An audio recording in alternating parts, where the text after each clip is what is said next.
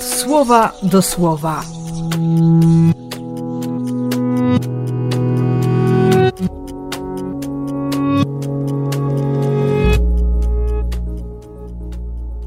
Dwudziesty grudnia, środa.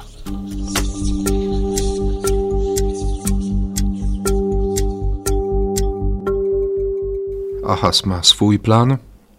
Boże Słowo kompletnie go nie interesuje. Ale Bóg wie, że naród to nie jeden człowiek.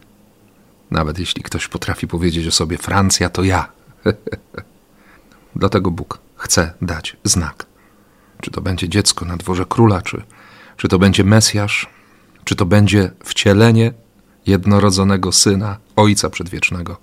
Każdy z tych znaków będzie mieć jedno imię: Manuel.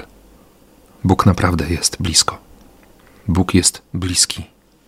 I trzeba mieć to doświadczenie bliskości Boga, żeby mimo pytań, mimo niewiadomych, powiedzieć: Niewolnica Pana, nie mogę się doczekać, aż się spełni to, co mówisz. Życzę Ci takiego doświadczenia, pamięci o tych wszystkich momentach, w których, w których Bóg naprawdę był na wyciągnięcie ręki. Niech ta pamięć otworzy nam serca na Emanuela, na obecność, która jest największym szczęściem. Życzę Ci tego i błogosławię w imię Ojca i Syna i Ducha Świętego. Amen.